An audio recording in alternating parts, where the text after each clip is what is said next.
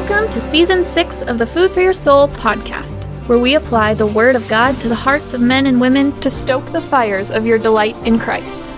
This season of the podcast is devoted to the greatest sermon ever preached the Sermon on the Mount, where Jesus teaches his people about life in the kingdom of God. Jesus doesn't forbid just coveting. He doesn't say, But I say unto you, any man who lusts or covets is guilty. What he says is, any man who looks. Jesus is going after a certain kind of looking. Looking. Now let's talk about looking. The literal translation here is anyone who looks toward covetousness. The word toward in this context can mean one of two things. It can either mean for the purpose of or with the outcome of. So, what kind of looking is Jesus talking about here? He's saying any man who looks for the purpose of stimulating desire, stimulating covetousness, or any man who looks with the result of stimulating covetousness is guilty of adultery. And it's tough to say which of those is really in mind. And really, the, in practical terms, it ends up meaning pretty much the same thing either way. You look at a woman in such a way that stimulates desire. Usually, we think of a lustful look as the kind of look that is designed to satisfy desire that's already there. You have some desire, and so you look in order to satisfy that desire. You look in a way that indulges your desire. What Jesus is talking about here is prior to that.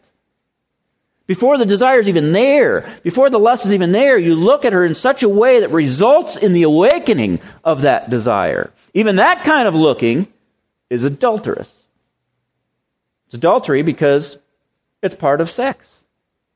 That's what adultery means. And we, we need to talk about this because I think, I think a lot of women tend to be kind of naive in this area.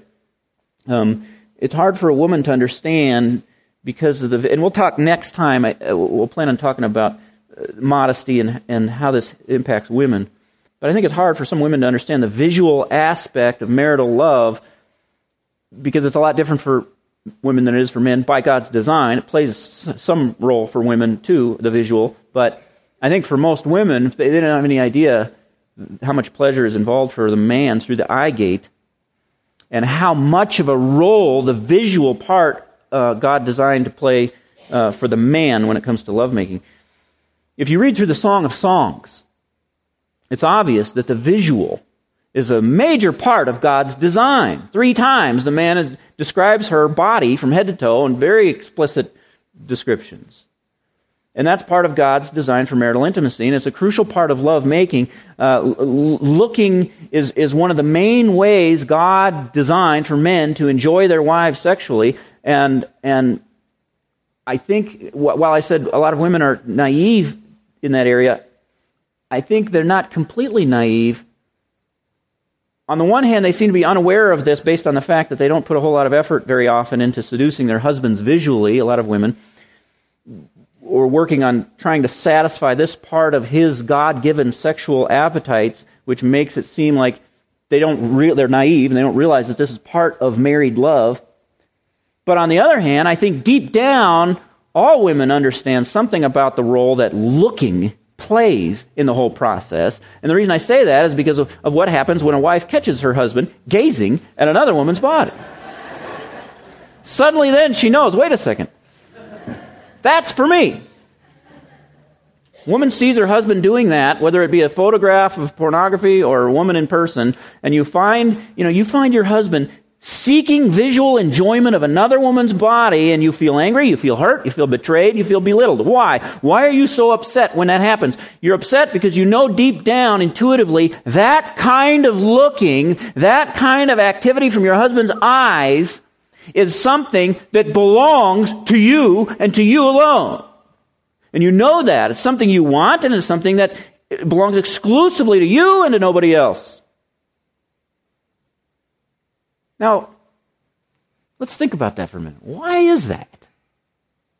Why are you jealous about why you're not jealous about the way he gazes at some spectacular sunset, right? That's okay. Doesn't bother you and he's wide-eyed over some amazing athletic feat that he sees. You don't get angry if he's gazing longingly at his steak dinner. But the look of desire directed at a, the female body, when he gives that to anyone but you, that's something that hurts you because you know intuitively that that kind of looking belongs to you alone as his wife. Why? Why does it belong to you alone? It belongs to you alone because it belongs within marriage because it's part of sex. His handshakes don't belong to you alone. He can spread those around all he wants. That's fine. There are plenty of things he can do with other people that don't make you jealous, but that, that kind of looking is for you alone because it's part of marital intimacy, and that's why you feel betrayed when he gives it to another woman. And that's why Jesus calls it adultery here. You see, this is not a metaphor, it's literal adultery. Is it as severe as having intercourse with a uh, woman? No. Does it have the same consequences as having intercourse? No. Is it the same sin? Yes. It's the same sin. Just as hostile anger eh, has, has the same DNA as murder, and so it's the same sin. So looking at a woman lustfully in this way has the same DNA as sleeping with her. It's the exact same sin. It's just an earlier stage of development.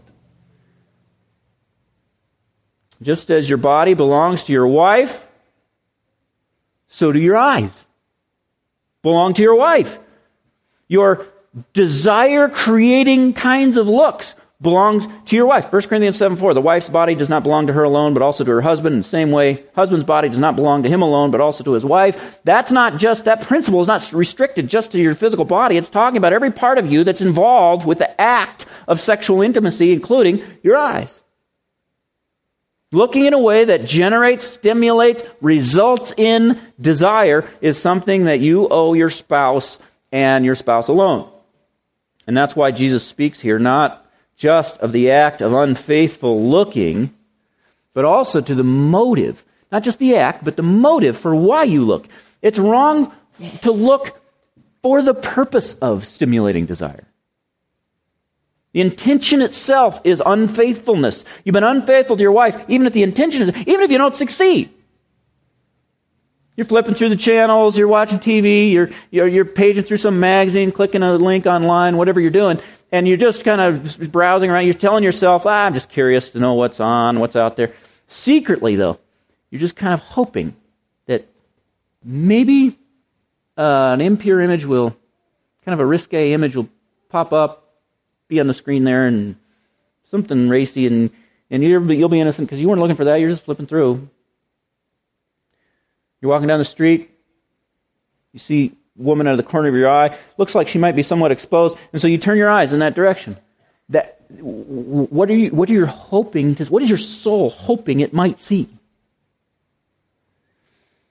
And if you don't see anything, the thing that your soul was secretly hoping to see, do you pat yourself on the back for not having looked at anything bad? Jesus is saying the moment you look with that intention, looking in order to lust, you've already committed adultery. So, let's get back to the question of exactly when you cross the line. When do you cross the line from looking at a beautiful woman to where you cross into sinful looking at a beautiful woman? When is it? When is the look sinful?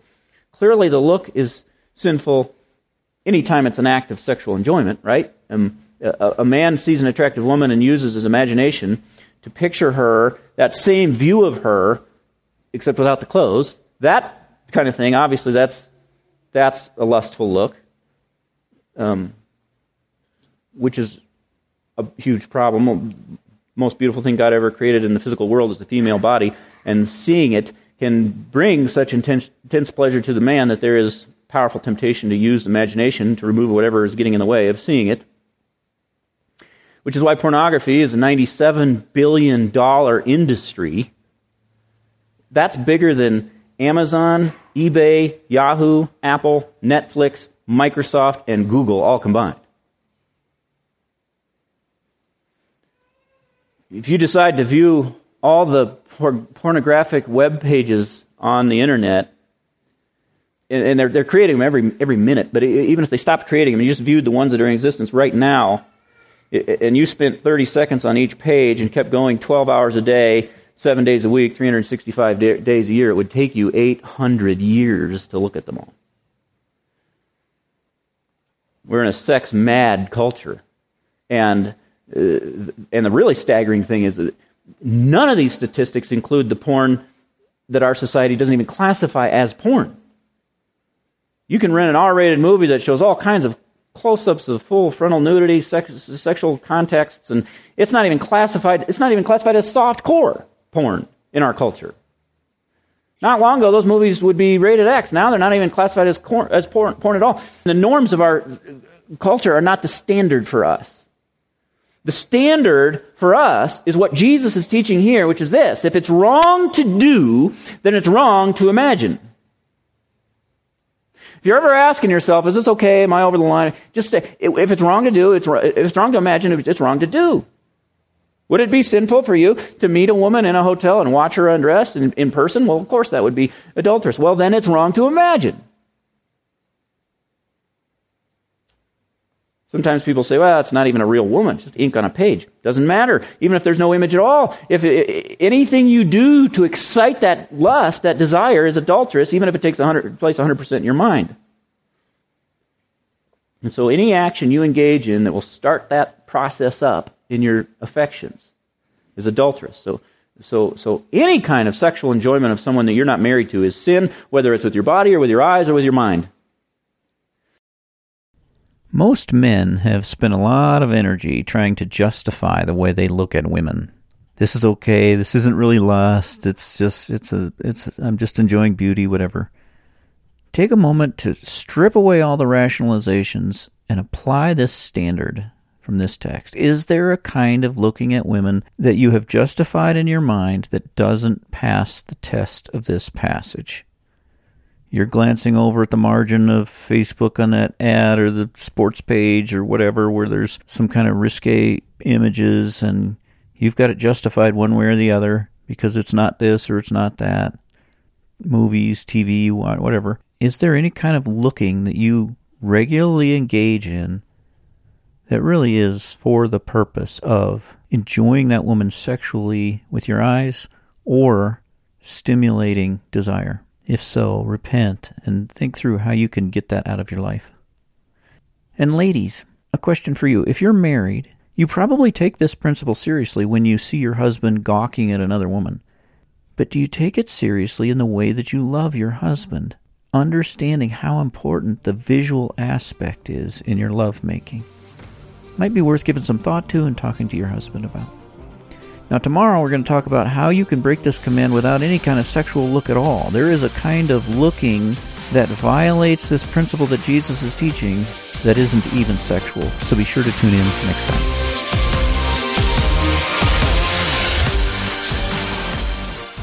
Thank you for listening.